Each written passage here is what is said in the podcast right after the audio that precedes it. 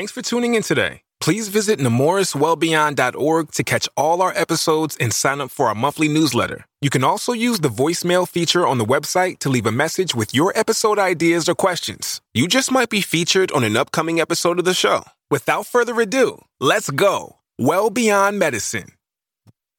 Welcome to Well Beyond Medicine, the Nemours Children's Health Podcast.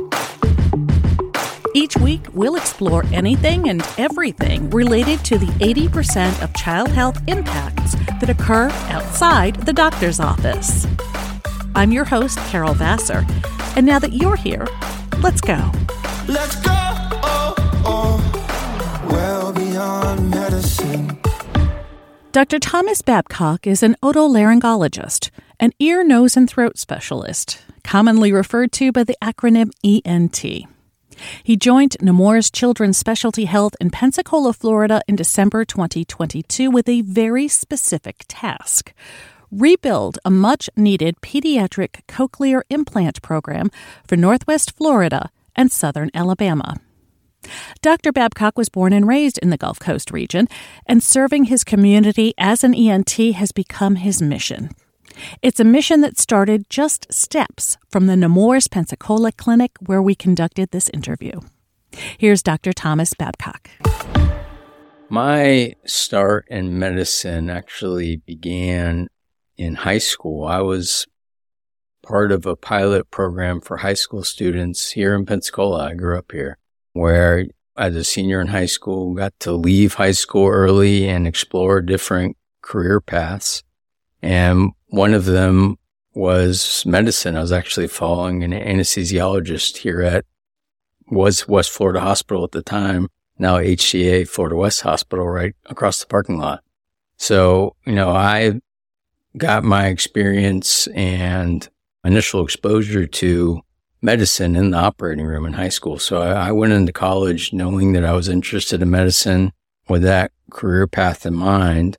And so after my undergraduate studies in Orlando at Rollins College, I started medical school at Florida State University and did my third and fourth year of medical rotations uh, here in Pensacola. And my mentor at the time and the director of the surgical clerkships here in Pensacola was an ENT uh, and was actually an ENT with Nemours, Dr. Jeff Chicola. So he was my first exposure to ENT and really was an excellent mentor for me. I had known his son from growing up here, so knew the things I was interested in, knew my personality. And from very early on, he was pushing me to do ENT and he almost had the vision before I did that I would enjoy ENT and the, the, the breadth of, you know, what you can do in the practice, the lifestyle you have with the practice and the surgical practice and kind of knowing my personality really pushed me forward to explore it. After residency, I did a neurotology fellowship, which is kind of a subspecialization in ear and skull based surgery. So after fellowship, I came back to practice in Pensacola and I was previously in adult and pediatric practice here in town since about 2017 and started a primarily adult cochlear implant program at my prior practice. But in doing that, I realized and gleaned a lot of information about the lack of a pediatric cochlear implant program at Pensacola, which was previously here and part of Nemours. But the infrastructure and system around that had kind of gone by the wayside because, you know, it wasn't a focused effort. So joining Nemours in December of last year, that's my main effort to kind of bring back a multidisciplinary consolidated, efficient cochlear implant program here. And I think a lot of people have heard what a cochlear implant is, but give us the rundown just generally. What is it? And for what sorts of conditions are children in particular eligible for a cochlear implant? Sure. Cochlear implants in children are a implantable hearing device for children with severe to profound hearing loss. And basically what a cochlear implant does is it converts sound energy into an electrical signal that directly stimulates the hearing nerve. So a child with a congenital hearing loss that they're born with or a progressive hearing loss that reaches the point of a severe to profound hearing loss would be a candidate for a cochlear implant. And there's kind of two subsets of patients that we think about when we talk about children with hearing loss and possible cochlear implantation. There's those that are born deaf or prelingually deaf and children that are postlingually deaf or postlingual cochlear implant candidates that have learned speech and language. So you're picking up a program that had sort of gone by the wayside. You said it was multidisciplinary. What other disciplines are required to be part of, say, a child getting a cochlear implant?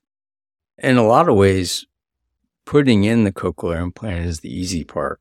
I'll tell people a lot of times I'm kind of the cochlear implant technician. The real driving force behind success with a cochlear implant are the pediatric audiologists, speech and language pathologists with special training to teach spoken language to children with a hearing loss and cochlear implants. They're really the foundation of a efficient and successful cochlear implant program. Uh, in addition to that, a lot of times we have audiology assistants that help with coordination of care, social workers that help with coordination of care. So the system needs to be a collaboration between all these different subspecialists and ancillary services for it to be successful. So, as you said, you're the technician, you do the implant. There's a lot of post operational, post op work that needs to be done therapeutically, socially. Uh, so, it really takes a team. Absolutely. And, and putting in a cochlear implant, a lot of people have seen videos on YouTube of cochlear implants being turned on and activated in kids where they're hearing for the first time. To a child that's either prelingually deaf or even postlingually deaf, that hearing that they're receiving with a cochlear implant when it's first activated, it's not necessarily meaningful hearing to them. It's not natural hearing. So it takes training and adjustments of the cochlear implant, working with a speech and language pathologist for that unnatural sound of a cochlear implant to become a more natural sound to the child. And it, it's amazing the, the plasticity of the brain to be able to take that information that's being provided in an electrical signal and understand it in a way that's meaningful speech. Is there a minimum age for somebody to get a cochlear implant? So, yes and no. There's different indications for cochlear implants. And in a child with a congenital hearing loss or hearing loss since birth, we typically try to have the child implanted by 9 to 12 months of age. But if a child has hearing loss secondary to something like meningitis, um, we may implant younger than 9 to 12 months of age because oftentimes after meningitis, you get ossification of the cochlea. So a lot of times you want to do them as soon as possible after they've had meningitis at a very young age. Otherwise, the cochlea becomes unusable for insertion of a cochlear implant. Younger is better? Is that what I'm hearing? Younger is better. And, and that was going to be kind of my next point. And we've done a lot of studies since we began cochlear implants looking at the impact of timing of cochlear implants on a child's success with a cochlear implant, success being spoken language. And we know the earlier the implantation with regard to nine to 12 months of age, the more likely that child is to catch up to their peers by school age. And that's kind of our goal is for them to be integrated into a normal classroom with spoken language and kind of the critical stage for speech and language development is that one to two years old. So what your child is hearing as they're starting to develop speech, that really sets the foundation for further speech development moving forward. So if, if we're not able to get an implant performed by 12 months of age, oftentimes we're kind of behind the eight ball. As you get further from 12 months of age, two years old, three years old, you start to see the degree of performance with the implant taper off. But sometimes adults will also get cochlear implants. How is that different? I'm curious. So, adults will get cochlear implants with progressive hearing loss in adulthood. And so the difference primarily is those adults have learned speech and language and they had a progressive hearing loss. Here in Pensacola, I was doing a lot of adult cochlear implants in my prior practice. This is a big military community. We had a lot of people progressive hearing loss due to military noise exposure. So the programming and language acquisition and hearing with a cochlear implant was much easier for an adult typically because they have a reference of what things should be sounding like. Children, this is all new to them that are born with a hearing loss. And a cochlear implant, the sound awareness with that is a very foreign idea to them. So to take that sound awareness and convert it into meaningful sound of receptive languages is a much bigger endeavor than adults. So not having that frame of reference in children makes a huge difference. Absolutely. You do the surgeries locally, right here across the parking lot, essentially. Um, talk about the importance of having this service in the panhandle. This was really the driving force for me coming to Nemours. I was finding at my prior practice that children that would be referred to my practice really wouldn't reach our office for consultation until they were a year and a half, two years old.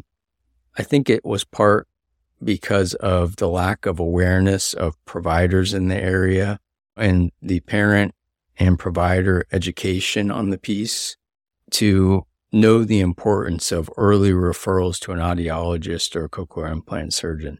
So starting that process behind many of these children we want to be able to create a, a flagship program here in the area so people know as soon as hearing loss is diagnosed, we can refer these patients and get them into the system. That prevents referrals to an academic medical center, you know, the closest being UAB, uh, University of Alabama, Birmingham, or Shands in Gainesville. So the local program makes the time to referral and consultation optimal and it really provides resources to parents locally, which oftentimes is much needed. And it sounds like it addresses that intervention issue, intervening being earlier is better. Correct. Let me ask you this this program being renewed here, who's on the team specifically? Who are the audiologists you're working with and, and the social workers you're working with? And how is that team coalescing under your leadership since you got here? So currently it's myself and two audiologists, uh, Kina and Tanya. And we had a relationship prior to myself coming here because we were sharing a lot of patients through my prior practice and their practice here at Nemours. So it's kind of a seamless transition for me to come work under the same roof because we were already sharing these patients. We're still early in the process of creating this comprehensive program. So we currently don't have a dedicated social worker and we currently don't have a speech and language pathologist, which is the speech and language pathologist is a very important component of the program. And a lot of what we're trying to do is a model that's been implemented at Nemours Children's Health Orlando. I have been in talks with Dr. Cedric Pritchett, who's the ENT and the director of their ear and hearing program in Orlando.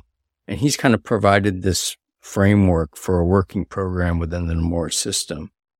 And probably up front as we kind of move forward and this becomes a system where we're, we're moving children through it, we'll probably have to lean on some of those resources at Nemours Children's Health Orlando and use some of the telemedicine services available at Nemours, who they're you know kind of a champion of. So we'll we'll utilize these resources to bring care to Pensacola until we have a better infrastructure here locally.